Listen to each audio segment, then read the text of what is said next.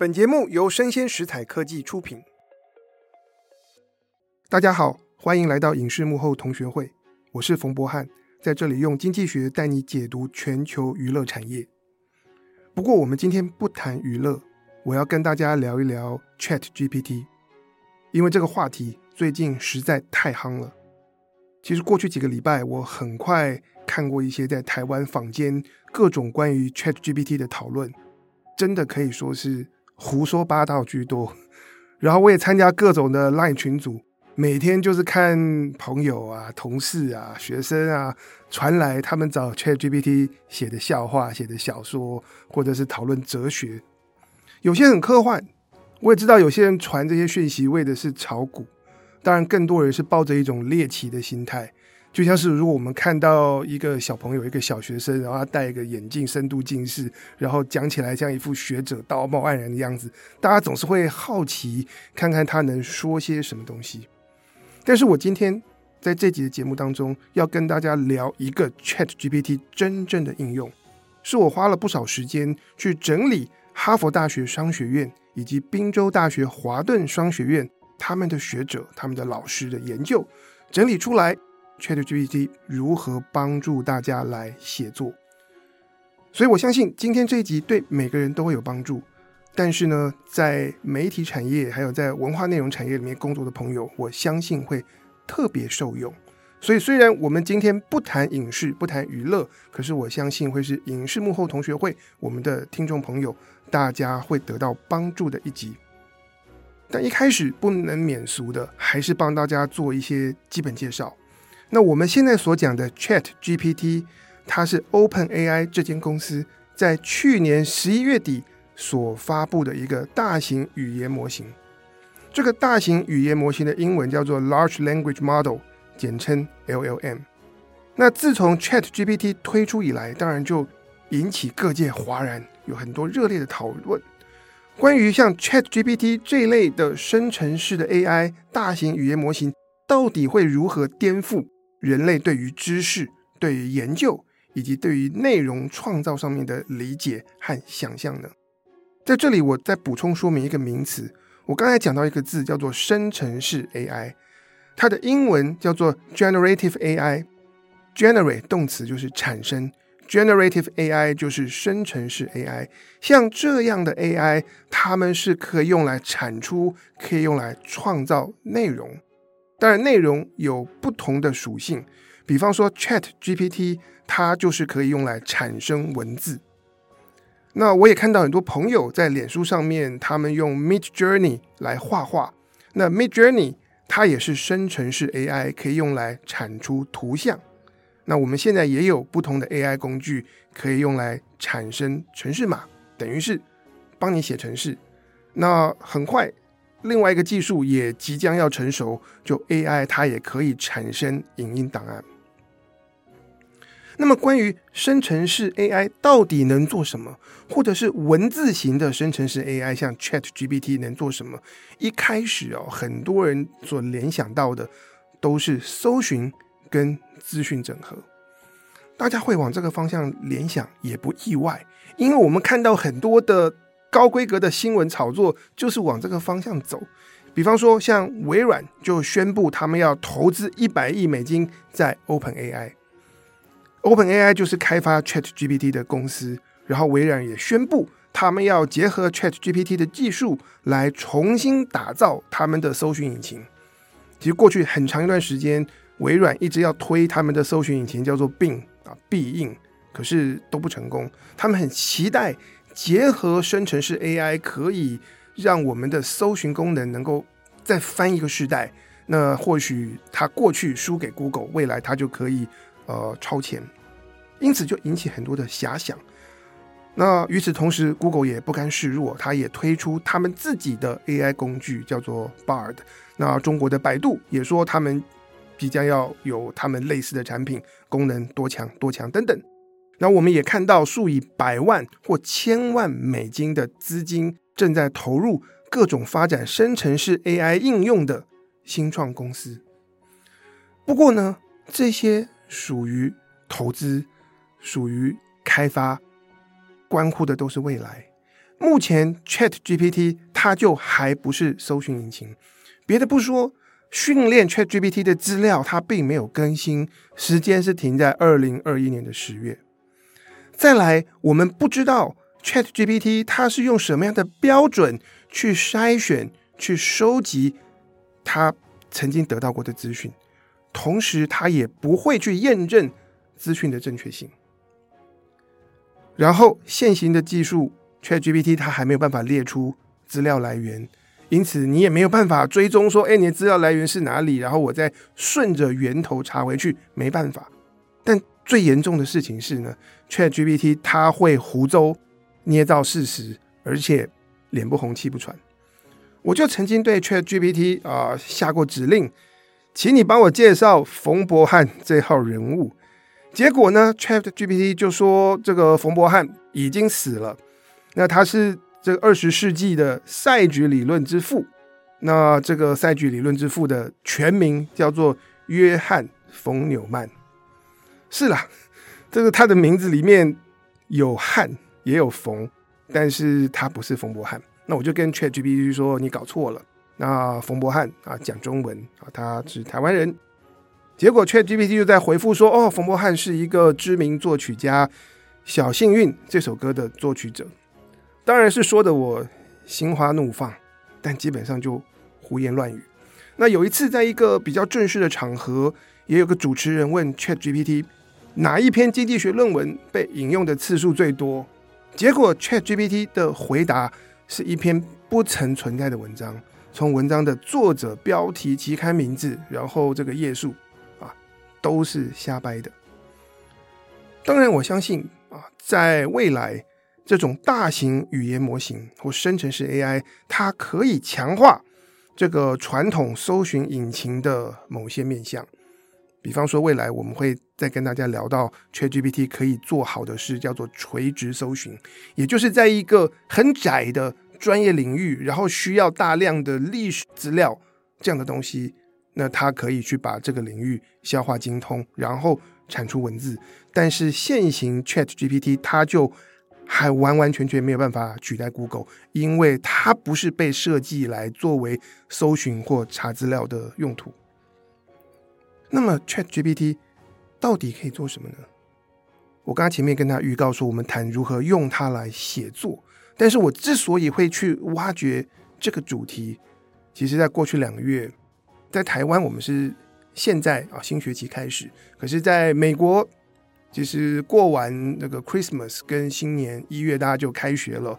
所以在过去两个月，我就先后看到我以前的学生，他们毕业以后去美国留学，可能念硕士、念博士，诶，纷纷都开始分享他们用 ChatGPT 来辅助写作的经验。比方说，以前有一个学生，他说他用这个 ChatGPT 加上其他的 AI 工具来辅助写程式、制作资讯图表。那么你写打城市码的时候，你打几个字，它大概就可以判断你这一行的城市要写什么，或接下来接下来一段的城市要写什么，它就很快帮你完成。结果原本需要花三天的时间做的一张图，现在是一天之内几小时可以完成。原本是几个小时的 coding 的工作，现在可能是十分钟可以完成。所以呢，ChatGPT 帮助大家写程式。加快你产出城市以及产出城市的结果跟图表的速度。那我也有学生是用 ChatGPT 来写作，毕竟大家以前是熟悉的是中文，然后在美国你就常常要写英文做报告、写论文。那他们也在指导教授的指导之下，诶，用 ChatGPT 的辅助，那么英文写作的速度大幅的加快，品质也提升。但重点是呢，要用 ChatGPT 来写作，方法要用对。如果在过去我们写作这件事情需要学习跟练习，那么现在以 ChatGPT 作为工具来写作，也同样是有方法需要学习和练习。那么等一下，我要跟大家分享的是华顿商学院里面的一位教授，叫做 Ethan Molick。他在他自己的部落格上有整理出来，写了一篇文章，叫做《如何运用 ChatGPT 来大幅的增进你的写作能力》。那他讲的东西是针对英文写作，可是我今天在节目里面跟大家分享的东西，我在录音之前我都实测过。今天在节目最后，我会念一篇文章，是我用这个 Ethan Molick 所给的建议，然后在 ChatGPT 的辅助之下所完成的一篇小小的专栏。好，所以接下来我们来看如何运用 ChatGPT 来提升你的写作能力，但是。第一个重点是我们要建立正确的观念，对它有一个正确的了解。所以，首先最重要的，你要认知到 ChatGPT 它不是 Google，它不是搜寻引擎。虽然你问他问题，他会回答，但它的本质是你下指令或给提示，然后他帮你生成文字。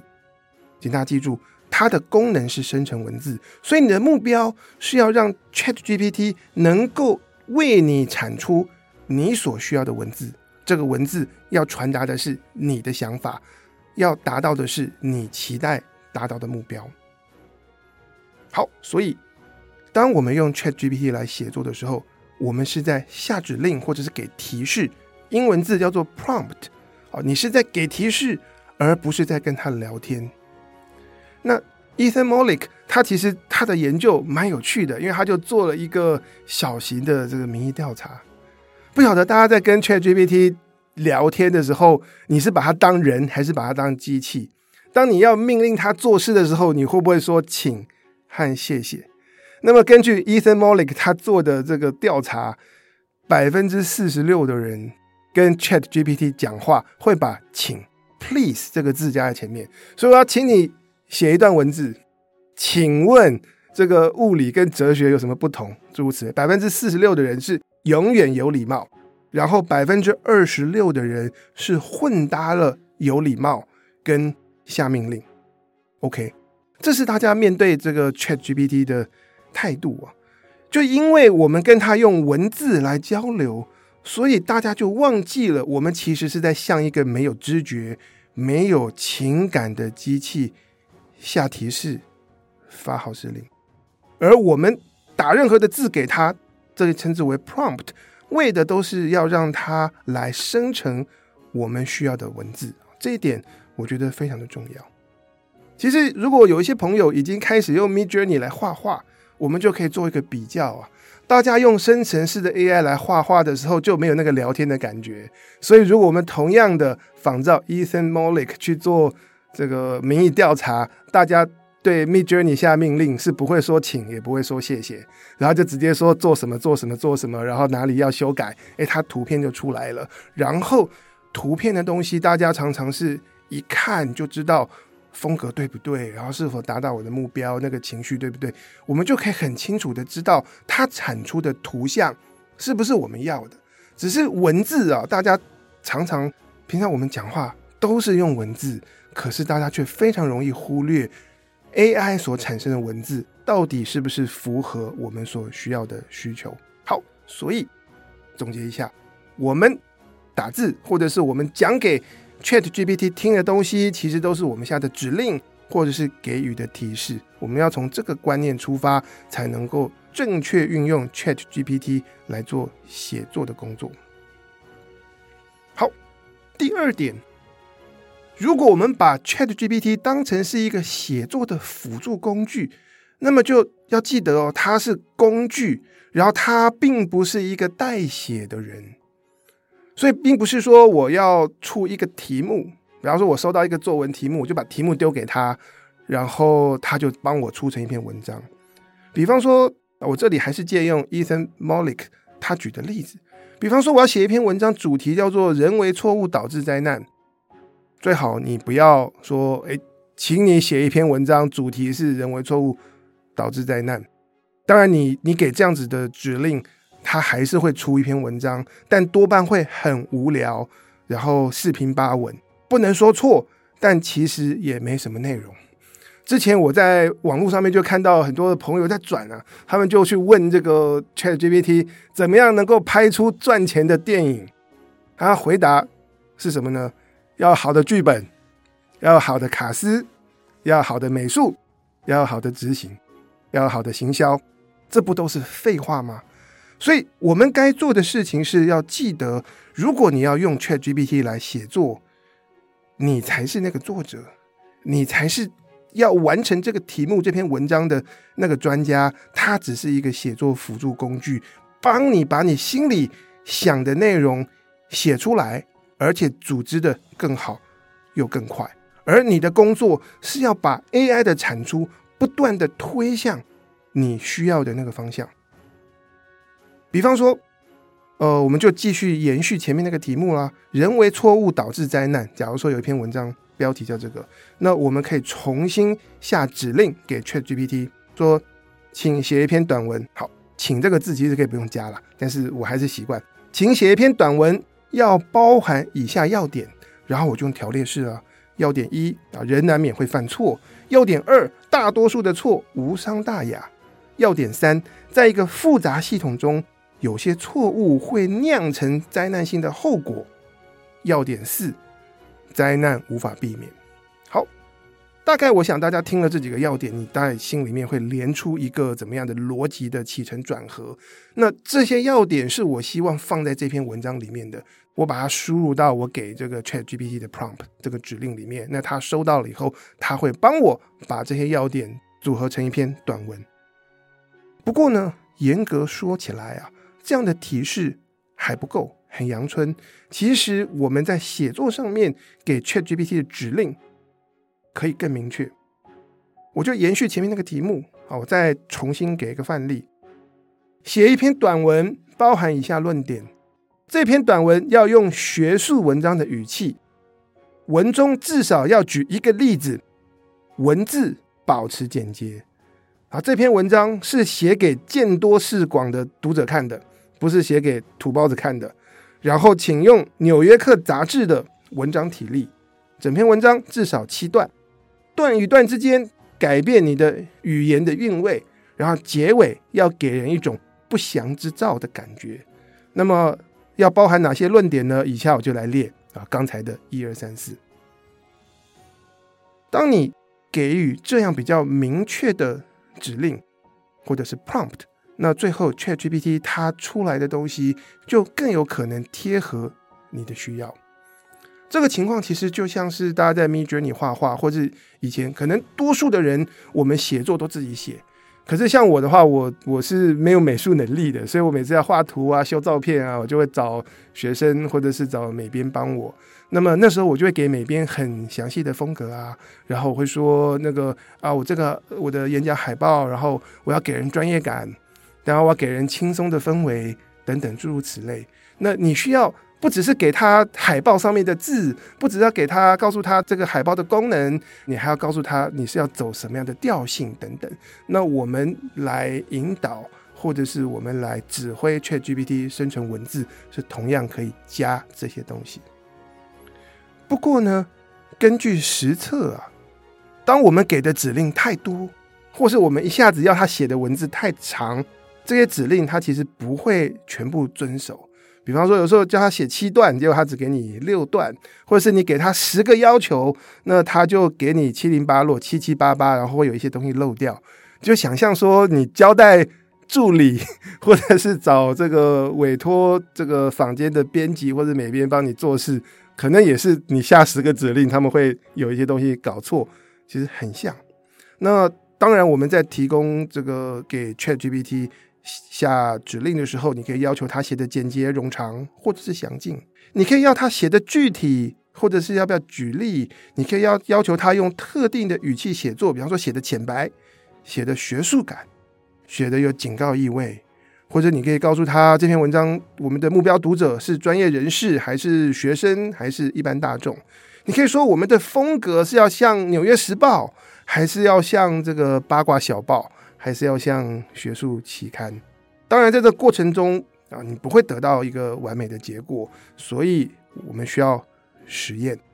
那实验有几种方式啊？有的时候大家如果有玩过 ChatGPT，你就知道，你给了这个指令之后，它产出文字，下面会有一个 Regenerate Response 的这个按钮啊，就是你可以要求它根据同样的你的这些要求。重新产出一段文字，重新输出。那有时候透过不断的重新输出，你会得到你比较想要的东西。然后在这样的练习之下，渐渐的你会开始熟悉你要用什么样的语言去跟 ChatGPT 交谈，或者去指挥它做事。这个语言既是人类的语言，又不太是人类的语言，因为你聊天的对象，他其实真的啊就不是人，然后你也不是在聊天，你是在下指令。好，从这里出发，那我也要简单的跟大家聊聊，用 ChatGPT 来写作，其实还有一些很重要、很实用的小技巧。那么，我们就一点一点来看。第一个呢，其实跟其他不同属性的生成式 AI 相比啊，ChatGPT 有一个优势，就是它会记忆，它有 memory。你只要是那个账号 login 进去，它会记住你写过的东西。那根据我在网络上查到的一些资料，那目前 ChatGPT 大概可以记住大概三千字左右的这个资讯量，我也不知道这是多还是少。这个数字啊，随着技术的进步，一定还会再改变。但总之，它有记忆。不过有记忆是好事，有时候也会是麻烦。重点是我们如何啊来运用他的记忆。比方说，你可以叫他修改先前写过的文字段落。啊，他之前已经帮你产出了一篇文章了。你说，哎，请你改第三段，然后第三段的中间换一个例子，然后口吻要更专业，然后再让他重新输出一个版本。不过有些时候经过实测啊，ChatGPT 他会忘记他现在到底在做什么，特别是你。跟他已经有过很多的交流，已经叫他做很多事情，所以有时候要适时的提醒他。我们前面已经写过一篇文章，是关于人为错误会导致灾难啊，那篇文章的第三段要改。当然，记忆啊，有时候也会造成问题。比方说，我们已经更新了要求，可是他还是记着那个旧的，是我们一定要推翻掉的呃那些指令等等。那遇到这种状况，你就可以。啊，给更明确的这个指示啊，要求他要改变语气啊，等等，或者是你可以回去啊，ChatGPT，你是可以回到你们的对谈，回到之前，然后去修正你以前已经给过的这些指示，然后他已经执行过，你可以回去改。当然，还有一个很快速的解方啊，就是归零，然后就重新 login 再，重新对话，整个重新开始。以上是这个第一个小技巧，利用它的记忆 memory 的这个特性。第二个小技巧呢，是我们在用 ChatGPT 辅助写作的时候，我们最好是把一篇比较长的文章拆成一小段一小段来让他写。你一次让他写七段，他就交给你六段，然后里面这个东漏西漏的，你可以把你的一篇文章，你就直接。建立了你的结构，然后拆成一个又一个的段落，逐段的让 ChatGPT 来写。比方说，先写第一段是我们这篇文章的这个缘起啊，跟我们这篇文章的这个简介。写完了之后修改，然后调整语气风格，在我们得到我们想要的那个品质了之后，我们再让 ChatGPT 去开始写第二段，以此类推。所以你可以想象啊，在这种情况之下，其实是你在主导写作，而不是让 ChatGPT 自由发挥。所以呢，你需要在事前想得很清楚，你的文章、你的立论是什么，中心思想怎么分段，每一段的主旨，然后起承转合的逻辑是什么，这样子才是你在写作，然后把 ChatGPT 当成工具，可是它可以让你写得更快。不然，我们原本想的这些东西，要素材组织起来，然后把文字调整通顺，然后还要打字，这些都要花时间。是这些时间哦，他帮你省下来。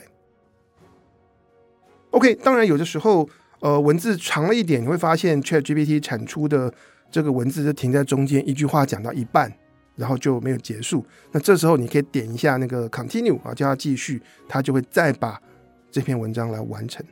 好，这是第二个技巧，我们。把自己的文章拆分成段落，然后小段小段的借由 ChatGPT 的辅助来做执行。那我们的第三个技巧呢，是我们可以同时要求 ChatGPT 去用不同的风格写作。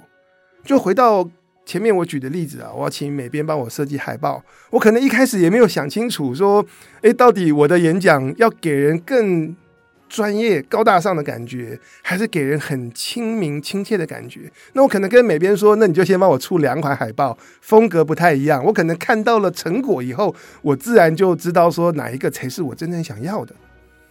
然后面对到请 ChatGPT 帮你产出文字，我们可以做同样的事情。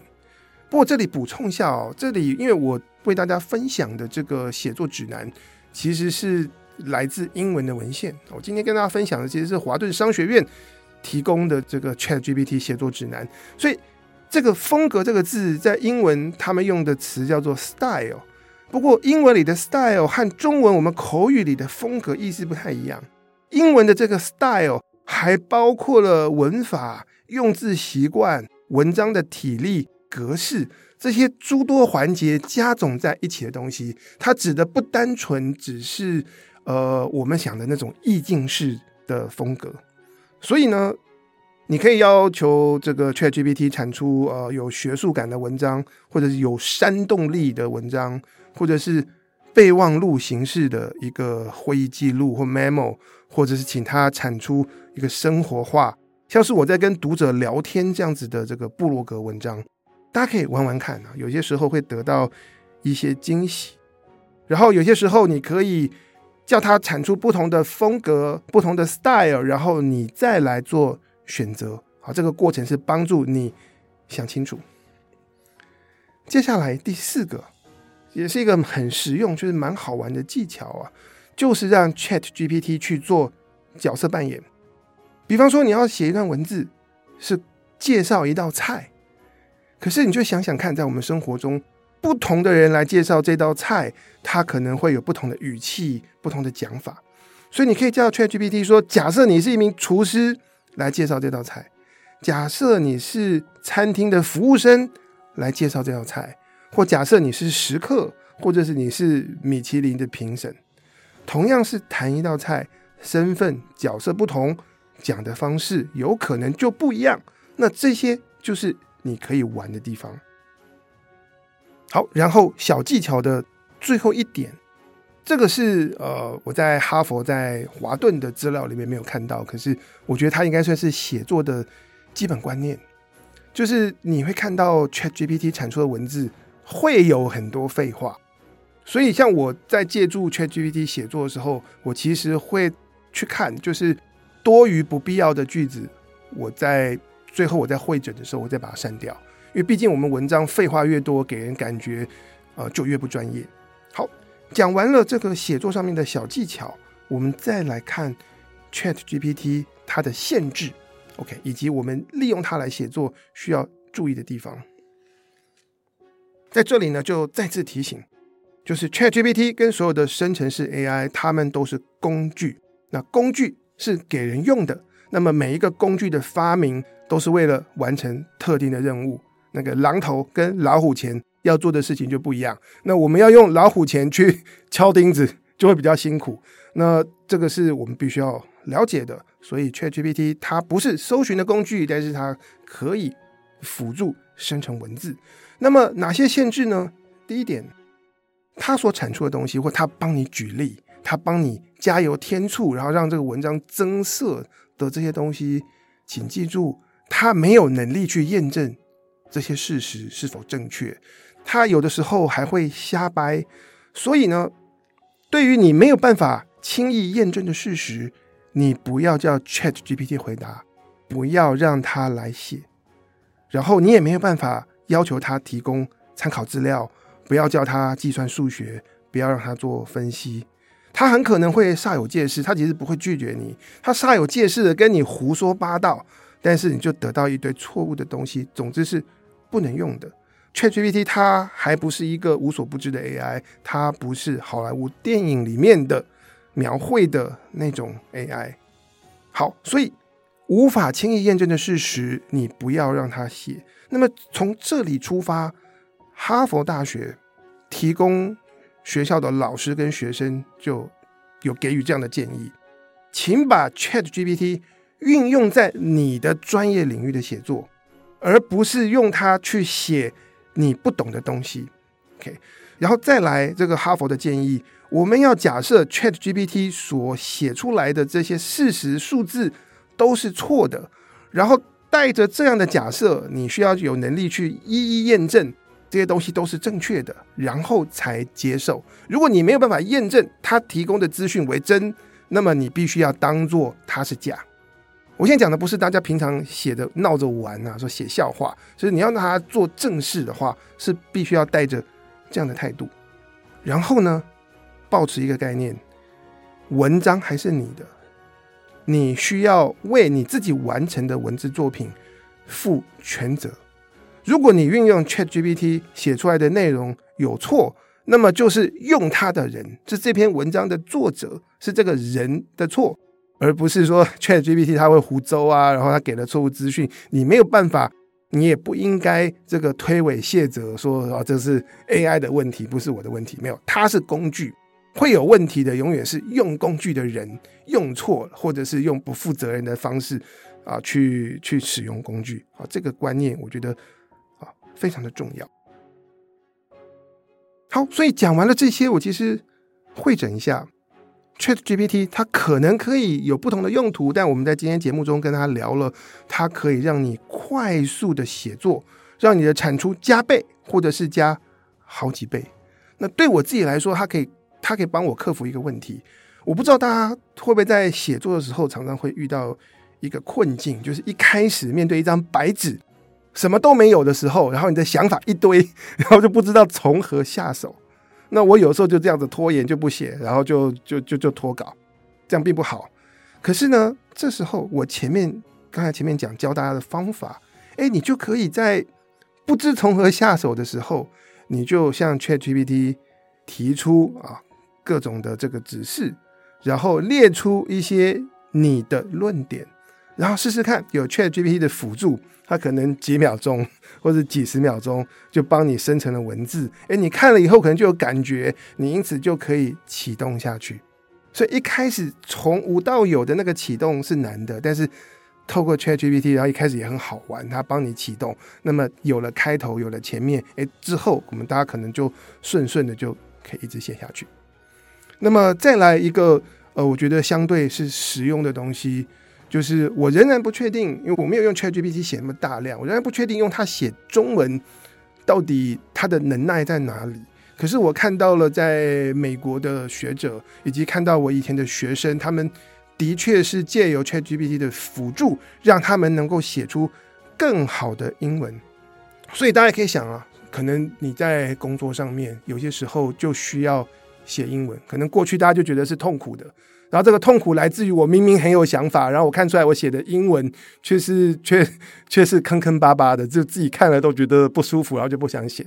那比方说像是，比方说在我们这个节目很多听众朋友是影视产业的、文化内容产业的，诶，大家会投国际影展，会投国际影展里面的创投单元，然后你需要写你的这个英文的创作理念。你需要写你英文的这个故事的短纲、长纲。那在过去，可能这个过程是啊，你还要再找另外找这个英文好的翻译来做，然后中间有沟通的成本，有时间上的 delay。但是你明明你也会英文，明明你也会一些英文的写作，那加上这个 ChatGPT 的辅助，它有机会让你自己就完成一个呃看起来还不错这样子的一个。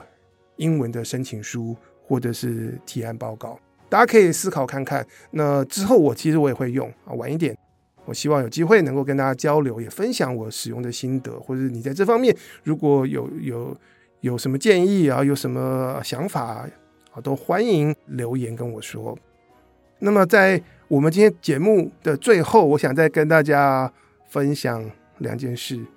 那我们前面已经讲完了用 ChatGPT 来辅助写作，那我要跟大家聊一份产业报告。这个是红杉资本在去年九月的时候提出的一份报告，报告的标题叫做《生成式 AI 的美丽新世界》，它的英文叫做 Generative AI: A Creative New World。可是我觉得比较贴切的翻译啊。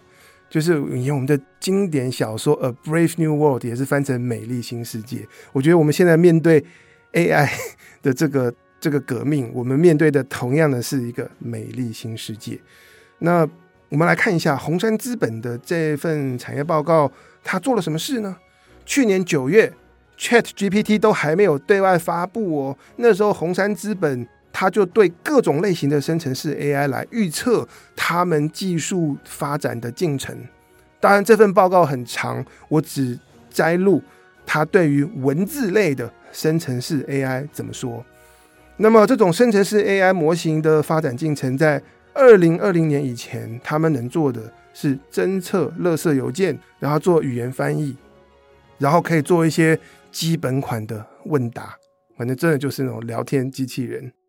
那么到了二零二零年的时候，生成式 AI 可以开始写简单的文案，辅助写作，基本上要短呐、啊。然后另外在写作上面呢，二零二零年的 AI 可以写 first draft，就是初稿。不过请大家记得海明威的名言啊：First drafts are shit，初稿都是狗屎。所以在二零二零年的时候的生成式 AI 呢，其实都是狗屎写手。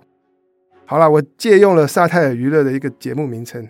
然后到了去年二零二二年，ChatGPT 诞生，那这种文字型的生成式 AI 可以开始产出较长段落的文字，然后开始进入一个新的里程碑，叫做协助 Second Draft 的写作。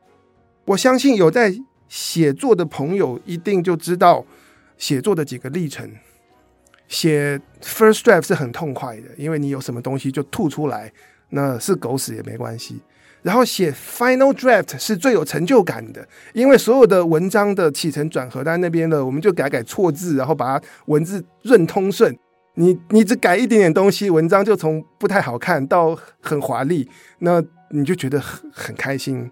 那 second draft 其实是我自己写作的时候最痛苦，也是修改幅度会最大的环节，因为往往在 second draft 这个过程，我需要调整文章的结构、文字的逻辑关系，我需要挑选替换素材，我需要强化描写跟描述，然后厘清原本写不清楚的。